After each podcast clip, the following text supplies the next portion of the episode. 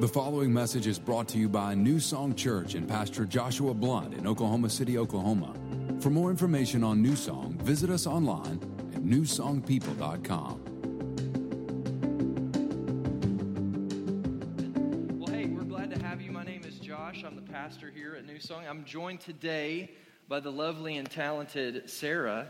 And uh, we're going to be continuing our series called Relation Slips today, talking about marriage. Now, maybe you're in here today and you're not married. Uh, maybe you've gone through a divorce. Uh, maybe you're just single. You haven't got to that place in your life. Uh, I, I, promise you today that there's something for you in this message. In fact, I was thinking about it earlier today, and most of the principles that we're going to talk about today are totally applicable to your everyday life outside of sex, okay? That, that part of it doesn't apply to you unless you're married, okay? Just so you know, all right? Uh, right? Amen? Amen. Amen, single people? right? Okay.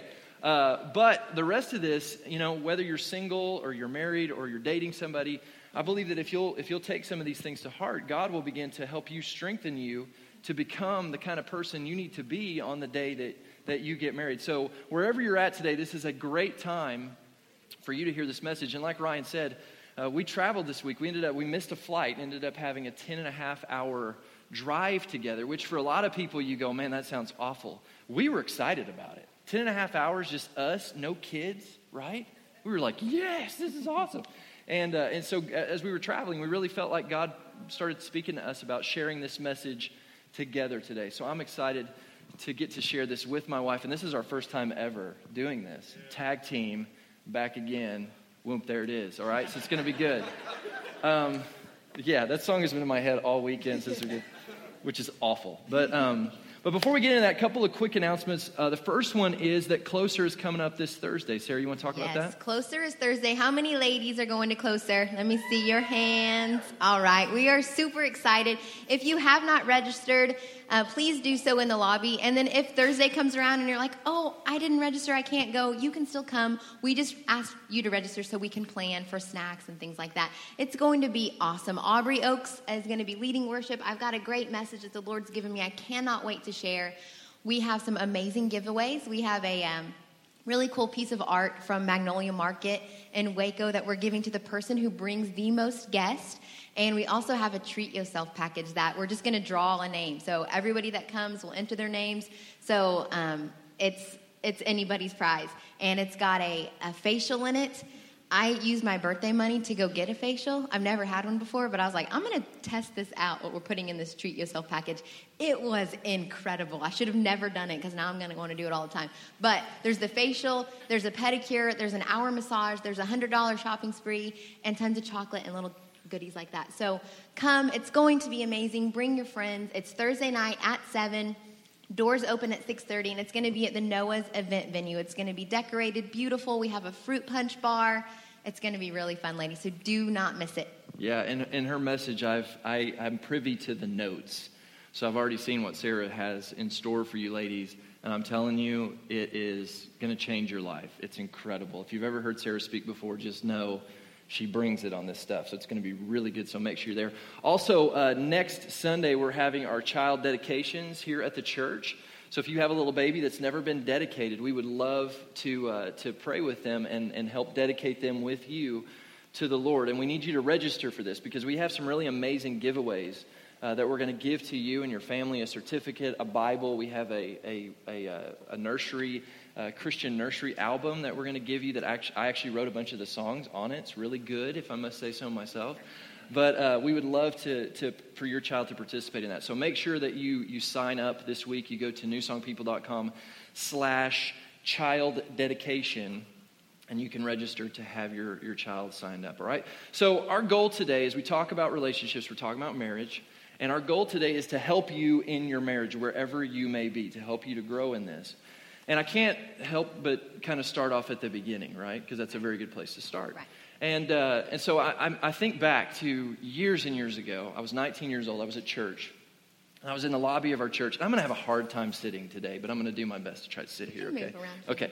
Well, I was 19 years old, and I'm hanging out in the church lobby. And you got to understand something about 19 year old Josh. Like, 19 year old Josh was very arrogant, very prideful, was just not a good version of me at that point in my life. And I, I pretty much, I was at a big church. I was a preacher's kid there. I thought everyone worshiped me. Like I had some really bad, she's nodding her head. She knows. It was not a good version of me, okay? So full of pride, all this stuff. And I'm hanging out in the lobby at church, you know, like you do. If you're a teenager, you hang out there and you're putting out the vibe, right? You know? Trying to look cool without making yourself look like you're trying to look cool. You teenagers, you know what I'm talking about, even though you're not nodding your head. But I was hanging out there doing my thing, putting out the vibe, and one of my friends comes up to me. He says, Hey, man, I heard that there's this girl that had a dream that she was going to marry you. And I got to be honest with you, when I heard this, I thought, oh, there's probably lots of girls having dreams about me. that was not the case, though. But, but I, I, I, didn't really think much of it. I just kind of thought, yeah, whatever, you know, some young girl's having a dream about me. Sure, you know. Uh, then a couple days later, I'm at church again on Wednesday night, and another person comes up to me and said, "Hey, man, there's this girl that had a dream that she's going to marry you." And I was like, "Yeah, I already, I already know." He was like, "Yeah, but she really thinks she's, it's going to happen." And so now I get a little bit more curious with the whole thing because now I'm starting to think, okay, there are two scenarios that can play out here from the movies that I've seen. One is that I meet this girl and we fall in love and we live happily ever after, right? That's, that's the good version. The other version is that I'm running around in a dark house being chased by somebody with a sharp object. So I'm trying to figure out, like, where is this going to go? So I kind of left it alone, but I'm back at church on Sunday the next week, and I see this first friend that told me about it. I said, Hey, can you show me who this girl is? Because I'm curious. And so he points out this little, this little gal to me. And so I see her, and I, you know, she's cute. She's got potential. She's young, but she's cute. But I'm thinking, you know, a few years, this is, this is a possibility. This is not, this is not too bad. And so uh, here's, here's me. I'm going to mess with this girl, right? I'm 19 years old, full of pride, full of, full of myself. So I'm just going to go over there and I'm going to confront her on this.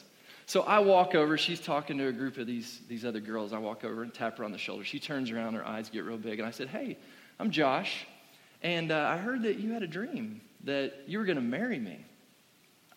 And, uh, and that you really think this is going to happen. Now, I'm thinking that she's going to just be like, turn red and be freaked out about the whole thing. Uh, but she doesn't. She looks at me right in the eyes and she just goes, Yeah. and so now I'm the one going, Okay, I don't know. I wasn't expecting this. I'm not. So I was like, All right, good luck with that. And, and I turned and I walked away. Um, now, here's, here's what the end of the story uh, is that was this girl right here. That was her. And she literally had a dream that, that we were going to get married before I even knew her. And, uh, and she believed it and began to believe for it. And we got, we ended up getting married. And so I literally, literally, literally. am the man of her dreams. He likes to remind me yes, I often. do, every once in a while. But here's the thing even though we started off really well, uh, marriage has a funny way of bringing out things. And very early into our marriage, things were not going very good. Yeah, so fast forward three years later after the dream, and we're getting married. I'm 18 and I'm so excited to start my life as Mrs. Joshua Blunt. Like, I am pumped. We have an awesome wedding an amazing honeymoon, like a 14 day honeymoon in Hawaii. We move back to Tulsa, or we, we come back to Tulsa, move into our new home, this little tiny fixer upper, and um, we're ready to start our life together. But real quickly, I would say six months in, things start to kind of happen and we start to drift apart and i couldn't never really put my finger on what why we weren't connecting but we weren't and we dated for three years um, we're so close never broke up got along great we're best friends. Uh, but this dream life that i had imagined was not playing out for us like we thought that it would. Uh, he was doing his own thing.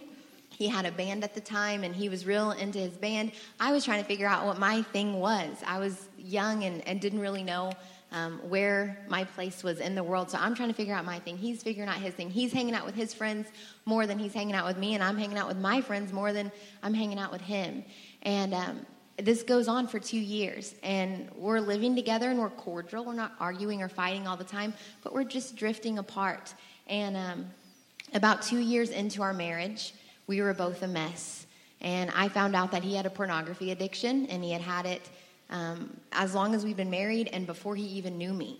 And so there was this hidden, this hidden sin, this hidden part of him that's now coming out. And it's kind of helping me to understand why we weren't connecting. But then there's me, and I'm uh, not doing great myself. I'm immature, I'm selfish, and I find myself involved in an emotional relationship with a guy at work.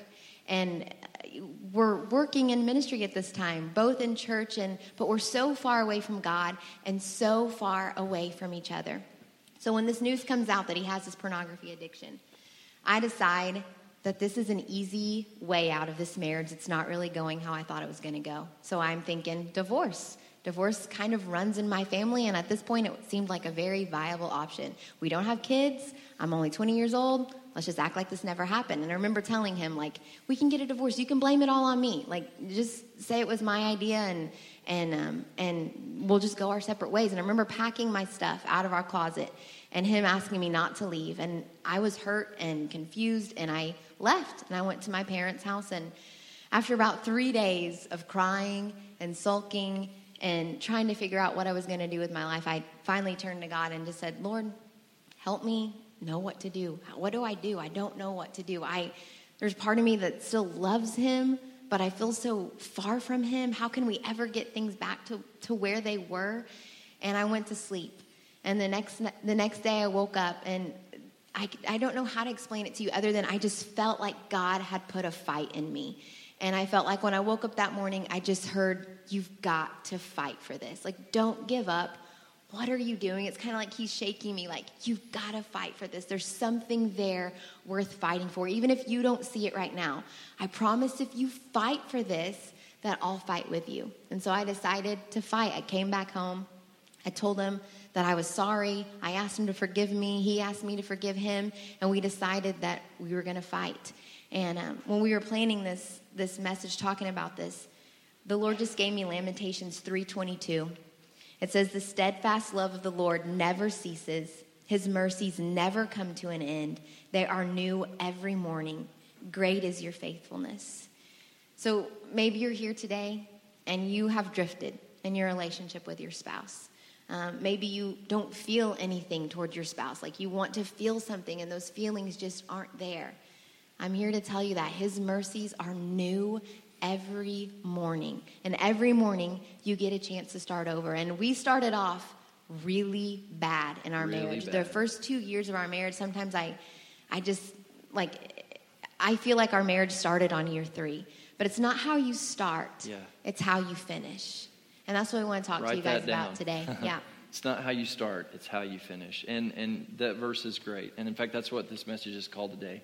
Is is new every morning because we believe this that every day is a new chance for you to take ground in your relationships and in your marriage, for you to pursue being the best possible spouse that you can be. And I want you to hear this this morning as we talk about this. There's a tendency sometimes when you hear a message like this to be hearing it. And we're going to talk about a lot of things today. And, and you might hear some things and think, well, man, I, I really hope that my spouse is listening to this right now. You may even be tempted to elbow them. Let me just encourage you don't do that. Especially if you're a dude, you're going to get pinched, right? so don't do that. And here's what you should do. As you, as you listen today, I want you to take this from, the, from this perspective. Work on this is about you. What can you do?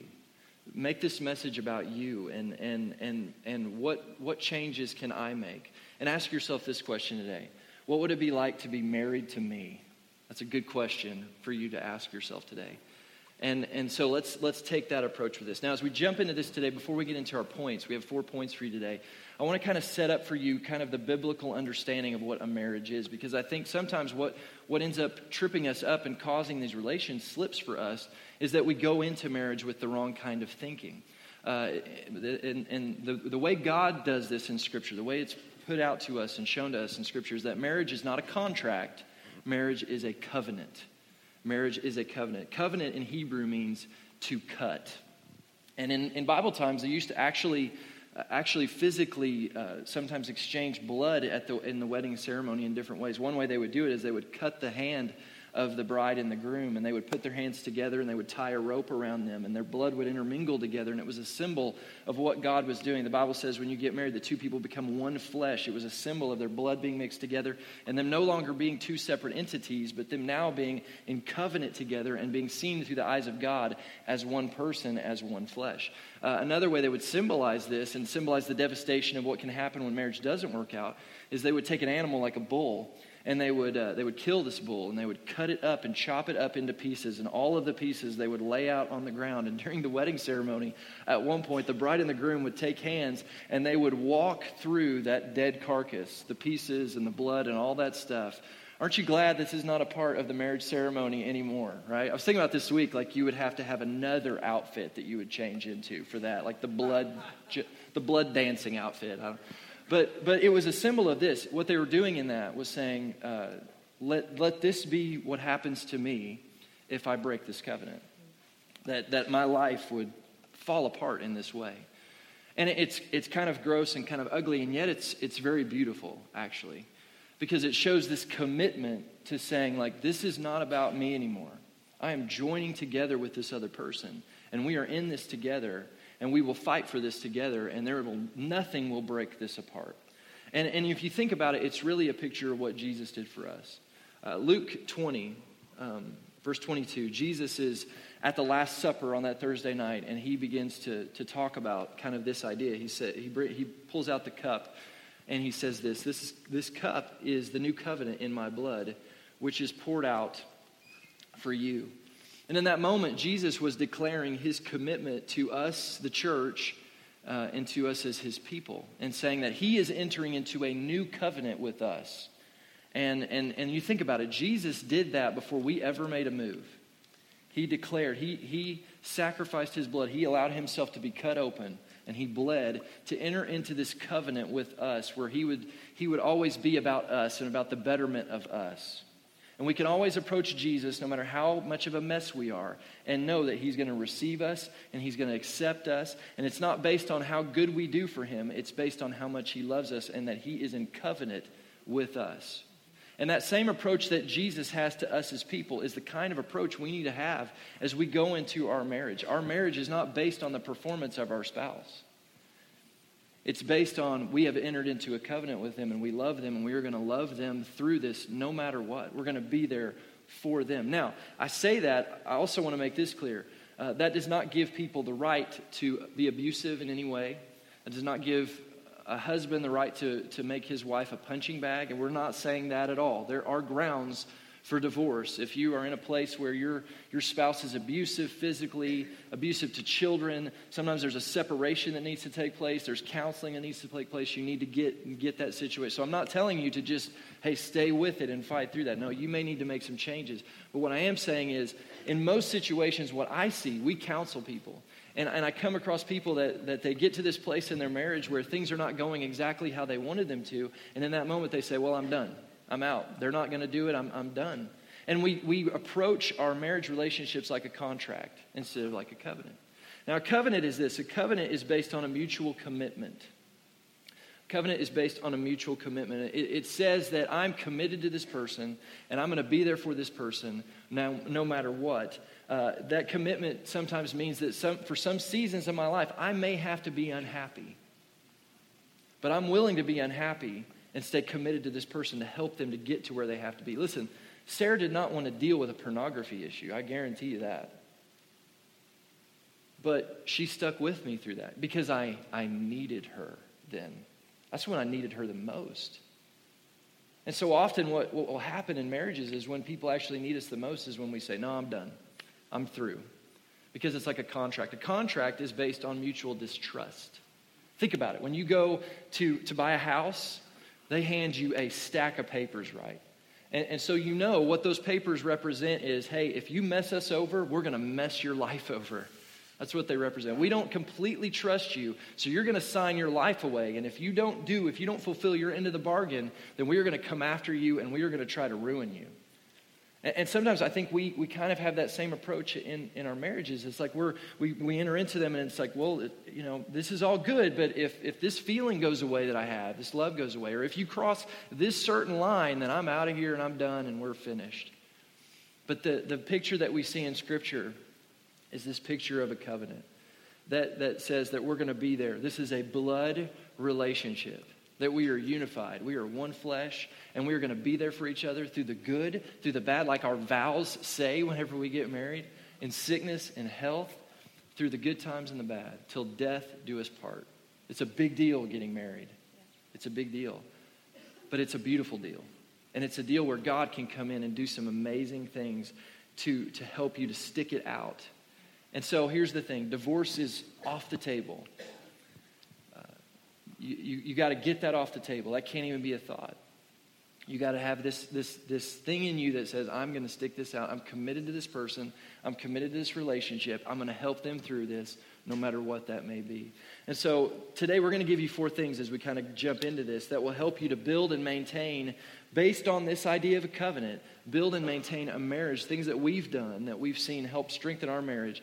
And, and I hope you know this as we jump into this.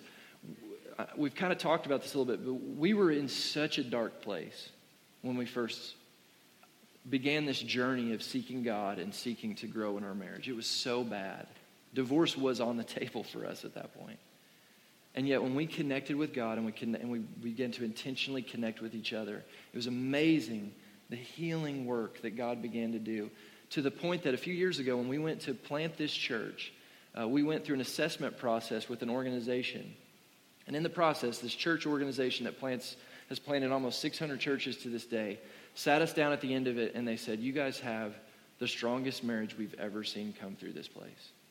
And I don't tell you that today to brag on us. This is not about this. This is about Jesus yeah. and what Jesus can, can do. Right. No matter where you are today, no matter how distant you may feel from your spouse, maybe your spouse isn't even here today.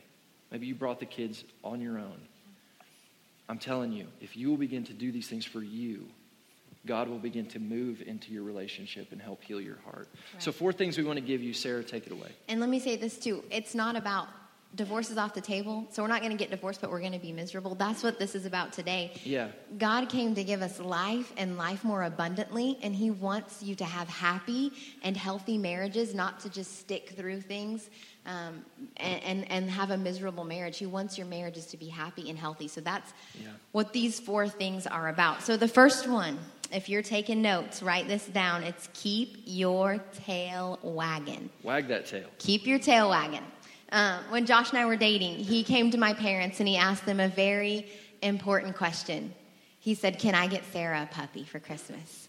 And they said yes because they loved Josh and yes. they could never say no to anything. They probably would have told me no, but they we said a, yes to him. I think we got a picture of the puppy here, right? Nora. Casey? Yeah, there she is. There's Nora. She's awesome. Little Boston Terrier, cutest uh, puppy you uh, have ever seen. And I don't know what I'm doing there, but whatever. You were fixing the lawnmower. If Anytime we'd ever, right. po- I'd always pose like a football with her. Whenever, anyways. Yeah. Okay. okay. So she's still in the family. She's old. She's gray. She's fat. Uh, she lives with my mom and dad. We gave her away to them when we started having kids, and our life got super we busy. We abandoned her. kind of. um, but but she's still in the family. She lives at my mom and dad's. And so the thing I love about Nora, my favorite thing about her, is every time you see her, she gets so excited. Her, yeah. her entire body wags. Like yes. she doesn't just wag her tail, she wags her whole backside for a while. Like yeah. she just makes she you feel. Herself too. She does. She pees herself. She makes you feel so loved and so appreciated. And here's the thing. You could you could go and see Nora and she gets so excited and then you can leave and maybe go get dinner with the family and come back in 30 minutes and she does it all over again. All over again. She never becomes too familiar with me. She knows my face, she knows my smell, but she's not so familiar with me that she's like, "Oh, it's just Sarah." She never she ne- that never enters her thinking. I have a question for you today. Have you grown too familiar with your spouse? Now, I know that you recognize their face and you recognize their voice. You're familiar with them. But are you too familiar with them that you've just grown accustomed to them? And when they walk in the door, it's, oh, it's just them. We've got to keep our tail wagging. And I want you to see this in Scripture. If you have your Bible, turn to Mark chapter 6. Mark 6, verses 1 through 5. It says, Jesus left that part of the country and returned with his disciples to Nazareth, his hometown. Say, hometown. The next Sabbath, he began teaching in the synagogue, and many who heard him were amazed. They asked, Where did he get all this wisdom and the power to perform such miracles? Then they scoffed. So first they're amazed, and then they're scoffing a, a couple verses later. He's just a carpenter. Oh, it's just Jesus. He's just a carpenter, the son of Mary and the brother of James, Joseph, Judas, and Simon. And his sisters live right here among us. They were deeply offended and refused to believe in him. Then Jesus told them, A prophet is honored everywhere except in his own hometown and among his relatives and his own family. And because of their unbelief, he couldn't do any miracles among them except to place his hands on a few sick people and heal them. So these people that Jesus grew up with, they've become too familiar with him. It's in his hometown.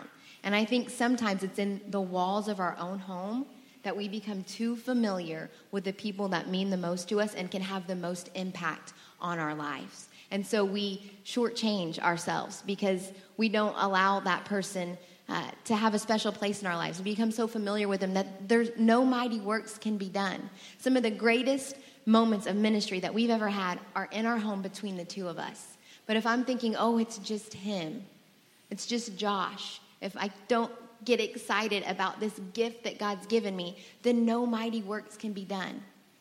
Um, I think that when you get married, people tell you that the feelings quickly fade. And I remember when we were dating thinking, you guys don't know us. You that is not. They don't know what kind of love us. we got. We got a real love. Like, this is, This is real. different. This is real. Yeah. Right? And they were totally right. I mean, within Totally like right. two months, I'm like, wait, this does not feel the same as it did when we were dating.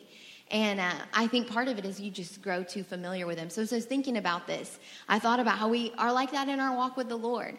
That when we first get saved, when we first get a miracle, when we first get this big breakthrough, we are all in with God. We worship him. We have this fire in our heart that can't be tamed. And then time passes and that fire starts to, to fade.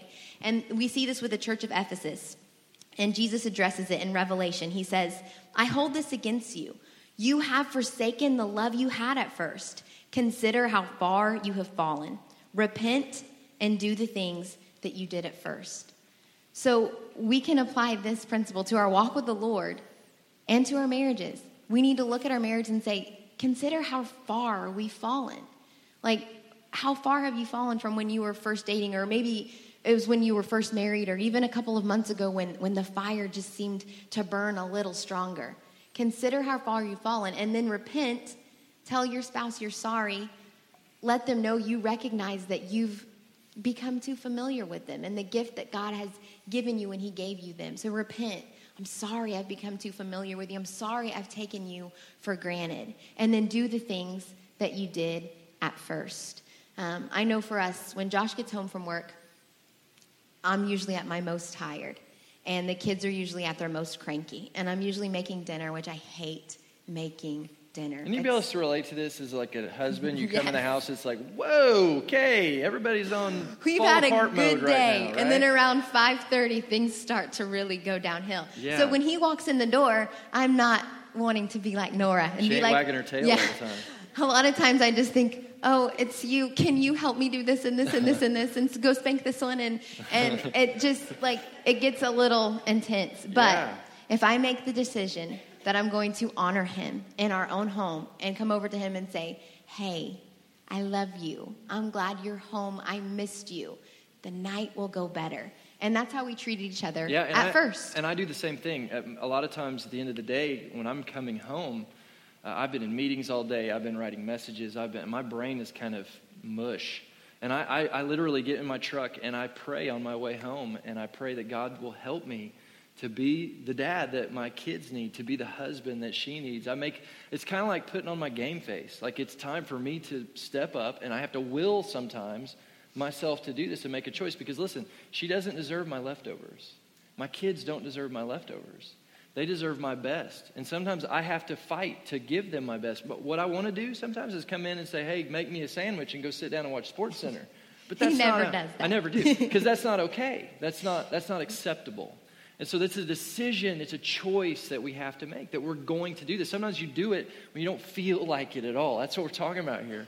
you will yourself to do this, to make these choices, to put other people above yourself and your own needs. I, I hardly ever feel like it, but I pretend. And when you make the choice, the feelings follow. Yes, write make the down. choice, the feelings will follow. Feelings follow choices. So, some of the things that we do, you want to talk about that? Yeah. So some of the things that we do at first, like I'm thinking about our dating days. Go back to the things you did at first. One of the things Josh did that I loved is he would make me mix CDs and leave them in my mailbox. Not mix tapes, mixed CDs. Mix CDs, and he'd always name them like something really cute. I still have all of them, and um, he would then call me and say, "Hey, I left something in your mailbox," and I'd go get it, and we'd listen to the CD together. And I was into like really lame music back then, and he was teaching me cool like I'm like- super deep in artsy, yeah, guys. right. You don't even know. So he was he was teaching me like I was going from NSYNC to like Radiohead. Um, so he was he was walking me through this this transition. Um, so he'd make me these CDs and, and we listened to them together. And he still does this. He has a playlist on Spotify, and it's called Songs I Think Sarah Will Like. And if he hears a song he thinks I like, he adds it to the playlist. And it's one of those things for me that I just know he's thinking about me. He loves me, and he's being intentional to do something that, that he did at first that lets me know that he's, he's yeah, caring. guys, I think sometimes we overcomplicate romance. I think we think it has to be like this grand, big thing of getting flowers. Romance, if you really study it out, what it means is that it, you, what you do for your spouse is you show them that you're thinking about them when you don't have to. And you do things for them that it's shooting them a text, it's, it's adding a song into a playlist, it's, it's giving them a phone call in the middle of the day, not because you need anything or want anything, just to see how they're doing and tell them that you love them. That's romantic. That's, that's thinking about someone when you don't have to. That lets, and that brings security and, and, and fills her heart up. Okay, let's move on. Yep, All right? all right. Number two is shop off the registry. Shop off the registry. Now, we've had uh, four registry encounters in our life to this point. We, when we got married, we had a registry for all the things that we needed when we got married. Um, so you, you know you go into Bed Bath and Beyond or whatever, and you get through. They send you that little gun, and you get to walk through and consider all the things that you're going to need whenever you get married. Uh, then when we had babies, every time we had a new baby, we have a you know a boy first. We go and we register for a little boy. Then you have a girl, and you got to get new things. And so we've had all, all these different registries that we've set up. And if you know anything about Sarah, she is a planner. And so with every registry that we've ever set up, she does her research, her homework. She studies things out. She wants to be the best mama she can be. She wants to have the best house she could possibly have. And so she did her homework. Well, on every occasion, it never failed that we would always have people that would buy us stuff that was not on our registry. They would get us things that we didn't register for. Now, we appreciate the fact that they're getting us something, but we would really appreciate it if they would get us stuff off the list of, of what we need. I think we still have six pizza cutters. I think so, yeah. Tons of pizza cutters because people were shopping off our registry. Now, it, it's not trying to be ungrateful, it's just what you're doing in that moment, if you really think about it, for the person that you're buying stuff for, is you're saying, I don't really care what you need.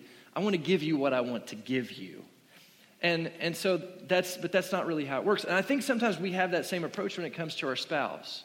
We want to give them what we want to give them, not necessarily thinking, well, what do they really need? And you need to understand something. The person you're married to is going to be opposite of you in most every occasion. Number one, if you're a guy, they're a girl. That's different than you, right? Uh, number two, because they're a girl or they're a guy, their needs are completely different than your needs. The top three needs of a guy and a girl are completely different. And, and as we study this, in fact, I want to give you the top three needs of a guy and a girl this, this morning, or, or a husband and a wife, just so you can kind of see how different they are, okay? So, number one need for a man is this honor. Honor. This is a mega need for men.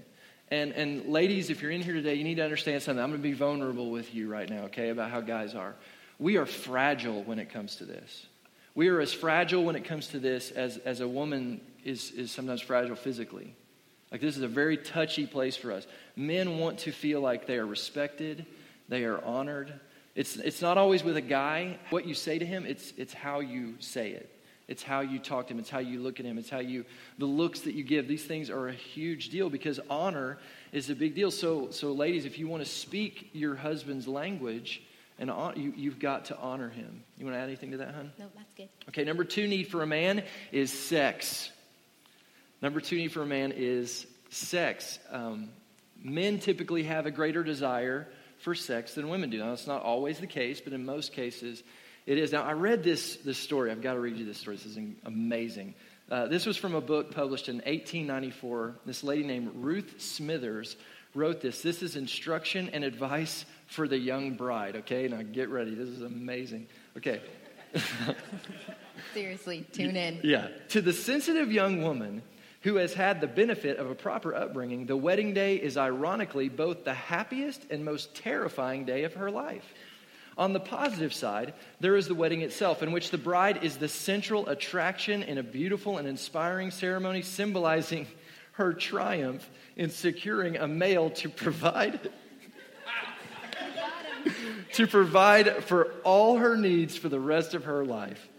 On the negative side, there is the wedding night, during which the bride must pay the piper, so to speak, by facing for the first time the terrible experience of sex. oh, gosh. At this point, dear reader, let me concede one shocking truth. Some, some young women actually anticipate the wedding night ordeal with curiosity and pleasure. Beware such an attitude. a selfish and sensual husband can easily take advantage of such a bride. One cardinal rule of marriage should never be forgotten. Check this out give little, give seldom, and above all else, give grudgingly. Otherwise, what could have been a proper marriage could become an orgy of sexual lust. 1894. Man, wouldn't you like to marry that girl? It's quite possibly the worst advice ever. In fact, I would tell you this the opposite of that is pretty much how you need to approach it. Give a lot, give often, and above all, give freely. And all the men said, Amen. All right? And let me speak to the ladies on this for just a second. Uh, when we first got married, I was one of the ones you need to be aware of that was um, very, what is it? They anticipate the wedding night ordeal with curiosity and pleasure. So I was excited about this. You're a uh, hoochie, I guess. No. oh, that word. I haven't heard that word in a long time. Um, but no, I was excited. And uh, it, it then quickly became a chore. And it just became something that I've got to do. no, That's how good I was. I guess I'll deal with this. Get in here. Awesome. No, it, it, it, became something that I didn't have the right perspective on. I didn't have the right heart on. And it was, I know this is a need of his because you hear it in church. So I'm going to meet his need. But I didn't see it as this gift that God had given us to connect with each other in such a great way. Um, but when God started to work in our marriage and, uh, and heal our marriage, he started to heal that part of our marriage as well. And uh, I just want to, to say to you today that when you decide – ladies, to uh, really value sex and really um, not see it as something just that you have to do to meet your to meet your husband's needs, but that it's something that's a special encounter between the two of you. That it'll be good and that you'll enjoy it and it'll be something that you look forward to. What you put into it is what you're going to get out of it. So if you're you're going at it from I just am going to do this because I know he needs me to, then you're not going to get a lot out of it. But when you go into it with the right mind frame, it'll be really good. And I also just want to say this kind of idea that the world paints of when you get married, then your sex life has to suffer, or when you have a bunch of kids, you can't do that anymore and it be good. That's really lame and not true. So, um, so just really have the right mindset when it comes to sex. It can be a very fun and awesome part of your relationship. And it gets better, right? Yes, it Amen. does. Okay. It's good. Number three for a man, man sees friendship with his wife. Um, a, a, man wants his wife to be his buddy, his friend. Um, one of the things I love about Sarah is she is my friend. We are best friends. And, I, and, and in fact, uh, when you study this out, most men are more likely to say that their wife is their best friend than wives are sometimes. But that's just how men are. We love buddies. We want our wife to be our buddy. Sometimes for you as a wife, realize for him, you just jumping in the car with him to go get gas, that means a lot to him. You going to get, you know, a, a drink at Sonic, that means a lot. Like that's that's the kind we want that. You sitting down to kind of hang out, watch the game, being a buddy to him. That's, that's a desire of him. Okay, here's the top three needs of a woman. Number one is security.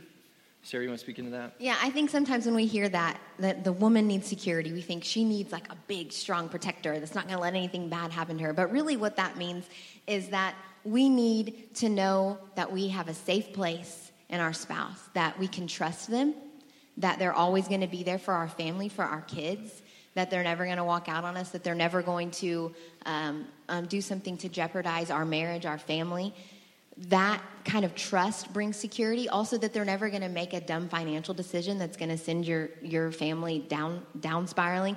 It, it's it's knowing also that they love God and that they hear from God. The thing that brings me the most security with in our relationship and if this is a big need of women, this is important, guys. The thing that brings the most security is I know that he's in a good place with the Lord, that his relationship with God is the most important thing to him, and that he's hearing from God. So when he tells us, hey, I think we're supposed to move and go to Oklahoma City and plant a church, even though we don't have any jobs or know anybody there, I can be secure in that because I know he hears from God and I know he loves the Lord. So the greatest thing that will bring your spouse security is if you have a secure walk with God and yeah. they can see that in your life. Number two is open and honest communication. Uh, men, your wives, they want to hear, they want you to communicate with them and, and, and give them details. Your wives need that. Realize for, for Sarah, most of the time when I come home, I walk in the door. Uh, she's with three little kids. Our oldest is seven. So she doesn't have really great conversations throughout the day. She doesn't get to pour her heart out. Most of the time, it's like, Did you do this? And who did that? And stop doing that. And the, nice these, things too. Yeah, nice things too. right. Uh, but it's not real deep conversation. So when I get home, she wants to know what I've been doing, and you know, me just going, uh, went to work. Like that's not enough. I've got to communicate with her and realize this, guys. You've got to realize this. This is their number two need. This open and honest communication to your spouse. This is as important as as sex is to you. So think about that. Where sex is in your life, communicating is to, is to them, okay? So make it a priority that you're going to communicate well, that you're going to make a choice. I, I work at trying to speak her language in this way that i give her details. I think after i have a meeting i try to think about okay what did we talk about in that meeting? Because i know she's going to ask me questions. And it never fails she asks me questions i have no answer for. But i try my best okay? We keep trying all right? Number three is soft non-sexual affection like that, right? No. Uh, soft on, basically, it's this it's, it's loving them, which isn't leading to the bedroom. It's holding hands, it's cuddling up on the couch, it's, it's embracing Sarah, it's loving on her in a way that I'm saying that I don't have a ulterior motive in mind. And we, they, they need this, is a need of them. So we've got to love them. And here's the thing when you do this, it, it will sometimes lead to the other. But go into it with the right heart and it yeah. will be good, okay? And you know, we talk about the needs of men and women, and it's one of those things that, that when you register for something, there's a ton of vacuums, and you pick the one that, that you need. These needs are just the, the umbrella. Like your wife has specific needs within these needs that you'll have to learn about her, and same with your spouse. And, and I'll tell you this this will help you guys out, both men and women. Men don't speak hint. So write that down. Men don't speak hint. If you want something from them, just because now we've told you, you are thinking, okay, now he knows my needs, right. so I'm good. No. You have to continue to remind your husbands yes. of your needs. Communicate. Have adult conversations Amen. with your spouse and let them know what you need. I think about last week. I needed him to stay home. He usually goes out and works out in the morning. I needed him to stay home and do breakfast with the kids because I had a really busy day. So Instead of hoping that he would just figure that out, I came to him and said, Hey, tomorrow's going to be really busy. I was wondering if you could stay home, not work out, and help me do breakfast with the kids. And of course, he said yes. But had I not asked I would have gone to the gym. He would have gone to the gym. Yeah. He would have come home from the gym. I would have been stressed, mad at him. Would have been a week long like dis like discontent between the two of us because I just didn't communicate. So even though your husband knows your needs and even though your wife knows your needs, you still have to remind them, not nag them, but adult conversation. Let them know what you need. Right. Uh, okay, so let's jump to point number three. Yes. Okay. So point number three is make together a habit. Make together a habit. It's Mark 10, 7 through 9. It says, This explains why a man leaves his father and mother and is joined to his wife, and the two are united into one. Since they are no longer two but one, let no one split apart what God has joined together. So we see here that when husband and wife, a husband and wife get married, they become one. They're supposed to be together. And it says that we're not to let anyone, no one, or no thing separate us. We're, we're not to let anyone or anything pull us apart. We're supposed to be together, right? Um, but I think a lot of times we let things pull us apart. I know for us, we have to work hard. We're busy. We've got a lot going on. But we've decided we're not going to let work, we're not going to let friends, we're not going to let our kids, we're not going to let this church, we will not let anything pull us apart because Right. God put us together. So out of that, we, we the other side of that is we've got to be intentional with our life. Like we have to make intentionally make choices to be together and to do things together. Yeah. Um, for example, we pray together every Monday night. One of the things that we do. If you're a couple, you got to pray with your spouse. I'm telling you, it's so powerful. It will change your life. It may be feel awkward up front, but if you'll begin to pray with your spouse, God wants to speak to you through your spouse. He wants you to speak to them. Uh, and, and it's amazing how often we'll go into that Monday night and we don't really feel like doing it, but after we walk out away from it, we feel so empowered for the rest of our week because we connect with God in our marriage together, and He, he, he uses each and every one, each of us to speak to each other. Um, we go yeah. ahead. We, uh, we put our kids to, to bed every night at 8 p.m., and this gives us a chance to be together Yeah. without them around. Um, we're not always together. Like, we do things alone. Usually, after we put the kids to, to bed, I go off for about an hour by myself. He goes off for about an hour by himself, um, get things done that we need to get done, relax, unwind, and then we come together. So, have time alone where your kids aren't there. If you need to put them in the rooms, um, even if they're older, say, hey, you guys go hang out upstairs or go read books or whatever you need to do so that you two can be together. We go to bed together at the same Mm-hmm. time. We have a bedtime for, for ourselves. We're not, she doesn't go to bed. Sarah goes to bed a little bit earlier at 10. I can stay up a little bit later, but I don't stay up. I, what I do is I go get in bed and I read my Bible. I do whatever I was going to do in, in bed with her. Um, there's just something about us being there together at the same time at night, I think is important and I think is safe for us in our marriage. Uh, we have hobbies that we do together. Um, Yeah. We're not really hobby people, but we'll find things like we love to eat. Uh, we love good restaurants. We love movies. We love finding a good series on Netflix that we can watch together. Like I have a, a show of mine. He has a show of his that he likes, but we we're not at night. The end of the night, he's on one end of the couch watching a show. I'm on the other end of the couch with my face in my phone, not connecting. When we're together, we're together. We're doing something that we both love. Maybe it's going on walks. Maybe it's, I know there's couples here that love to shoot guns together or find stuff that you can do where you are together. It's important every day to spend time together. Yeah, we go on date nights together. We do that at least once a month where we're going to go out. We're going to we're going to uh, pay a babysitter to watch our kids. It costs a lot of money. It costs a lot more than when we were just dating. But we don't see it as just spending money. We see it as an investment in our marriage. We need time away from the kids like that. We still we, we need that. It breathes life into our our marriage. Where we are with three little kids, once a month is about the best we can do. We'll also do date nights at home sometimes where we rent a movie and we, we have a different meal that we're going to eat after we put the kids down or, you know, to make it work for us. But I think it's important that you continue to date your spouse, take them out and treat them right. And then this is a big one. Have fun with your spouse. Laugh. Have jokes. Like, I think back to when we first got, we were dating and getting to know each other, we had fun together we had a good time. It wasn't always just intense. Sometimes I see couples, I talk to couples, it just seems so intense all the time. Have fun. Like, find things you can do that are fun. Find shows you can watch that you can laugh at. Find ways that you can just enjoy each other. Have fun. Go back to who you were at the beginning and try to think of those things that you guys enjoyed together and make it fun. And let me just say this too. I know a lot of people have spouses that travel and they're gone during the week, so you can't be together every day. But that just means you're going to have to work a little bit harder. If your tra- if your spouse is traveling, make time. Make sure that you have time to be on the phone together.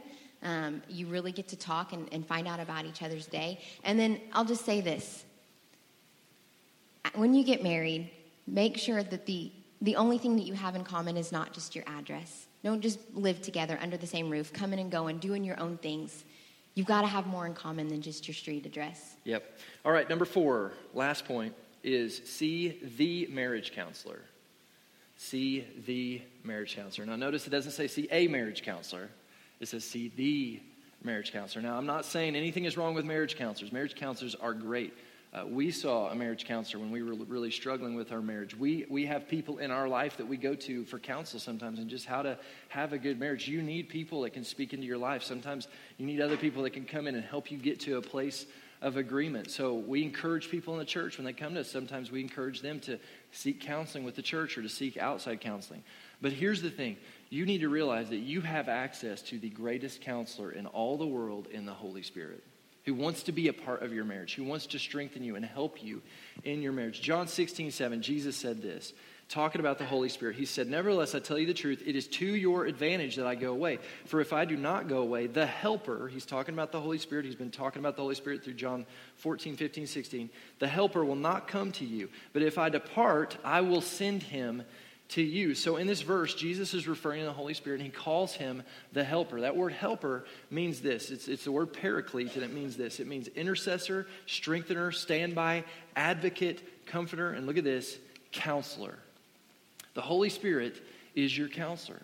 And the Bible says in other verses, He wants to guide you into all truth and all wisdom and all knowledge. You have access to the Holy Spirit. He wants to speak to you. He wants to show you what to do when you don't know what to do. He wants to help you to understand how to communicate your, with your wife when you don't know how to. He wants to be a part of your marriage and, and join in it with you. You see, this is God's godly math when it comes to your marriage. I think Casey's got this up here. Casey, go ahead. One man plus one God plus one woman equals one. If you want to be one in your marriage, it's not just me and Sarah. We have to be connected with God. We got to connect individually with God, and then we have to connect as a couple with God. And we need to draw from the Holy Spirit. I can't tell you how many times that we have been at places where we didn't know what to do. We were struggling in our marriage or whatever. And when we went to the Holy Spirit, He began to speak truth in us and give us wisdom and give us knowledge that helped change the game for us. And, and, also know this as you connect to God, the Bible talks about, John 4, 4, verse 7 says this Beloved, let us love one another, for love is of God, and everyone who loves is born of God and knows God. He who does not love does not know God, for God is love. If you want to love your spouse the way they need to be loved, you've got to connect to the source of love, which is God. If you don't know God, you don't know love. You can't, you can't love your spouse the way they need to be loved outside of having that connection with God. It's vital, it's huge to, to doing what it is God's called you to do. Yeah, I remember when we decided to fight for our marriage, I was young. And I really didn't know what to do. I didn't know how to make this work. I didn't know how to deal with pornography addiction, and I didn't. I really didn't know what to do. And we really couldn't afford to see a counselor. And some of the stuff we we had gotten at the counselor was just like, just tell him five things at the end of the night that you really like about him. And that wasn't working. We needed something more. And so that year, we had an hour in the car commute. We only had one car, this little beat up 1997 Nissan Altima. It was my first car. Turquoise. And yeah, it was great. And um, I would take him to work, and then I'd drive across Tulsa to my job. And so I ended up being in the car for an hour. And I just turned my car into a prayer closet, and I would just pray, pray in English, pray in spirit. And in that car, with God, with the Holy Spirit, He would counsel me and He would tell me how to trust again, how to forgive, how to love Him like He needed to be loved, how to listen. He gave me all that I need. And, and the great thing about the Holy Spirit, guys, is He's paid for. Jesus paid the ultimate price so that we could see the greatest counselor pro bono. Like He does it all for us. And there, all we have to do is ask. All we have to do is listen. And the counselor will tell you what you need to do to take, take your marriage to the next level. I remember when we were going through this process of, of getting our marriage right and, and trying to get it fixed. Um, as Sarah said earlier, I had, a, I had a pornography addiction, and it was a bad deal. I got it in, in junior high, and it was something that I kept trying to kind of get over, and I, I could not. And uh, I got it. I got, I got. I had the thinking that someday when I get married, this will all go away. Well, it didn't. In fact, it got worse and worse the longer I was in it. And so finally, I'd kind of come clean, and we were in the process of, of healing our marriage now and trying to get this right. Uh, and I was doing really good. I had months of freedom, no, no miss, mess ups or anything like that. But something weird began to happen to me. I started having like this really bad anxiety. And what would happen is I would have, uh, I'd be just at work, and all of a sudden I would have an image from the past that would pop up in my head. And then out of that, this anxiety would hit me to the point that I would like physically shake. And I could not shake it. And I knew the Word of God. I knew what the Bible said. And I would do all those things. I'd speak the Word. I'd, I'd, get up. I'd walk away from my desk. I'd go outside. I'd pray in the Spirit. I'd do all these things. And I could not shake this. So I took it to the next step. Okay, I need to tell somebody about this. So I, I'd call up my dad. You got to know something about my dad. My dad's been in ministry for 40 plus years. He knows the Bible backwards, frontwards, side to side. I'd call him up. I say, Dad, I promise I didn't mess up. I haven't made a mistake here. I'm just struggling. Like, I'm just really having a hard time here. And I need I need prayer. I can't break this anxiety. I just, all this fear is hitting me that I've messed my life up, that I'll never amount to any, like just the oppression from the enemy was attacking me. And so my dad gets on the phone, he starts praying for me. And I'm telling you, he prayed these incredible prayers over me. These prayers are just full of the Word of God, full of faith, powerful prayers. I'd say, thank you, hang up the phone, and I felt zero relief. And so finally, I was like, I, I, I kept trying to shake this, and I can't shake it. And finally, I just thought, okay, I've got to tell Sarah. And I didn't want to tell Sarah, and here's why. I, I felt like she was already dealing with so much already. I didn't want to put more on her. She'd already, she already found out I was struggling. Now I'm just going to have to come to her again and say, I'm, I'm, I'm still struggling. I can't, you know, and I didn't want to have to tell her that.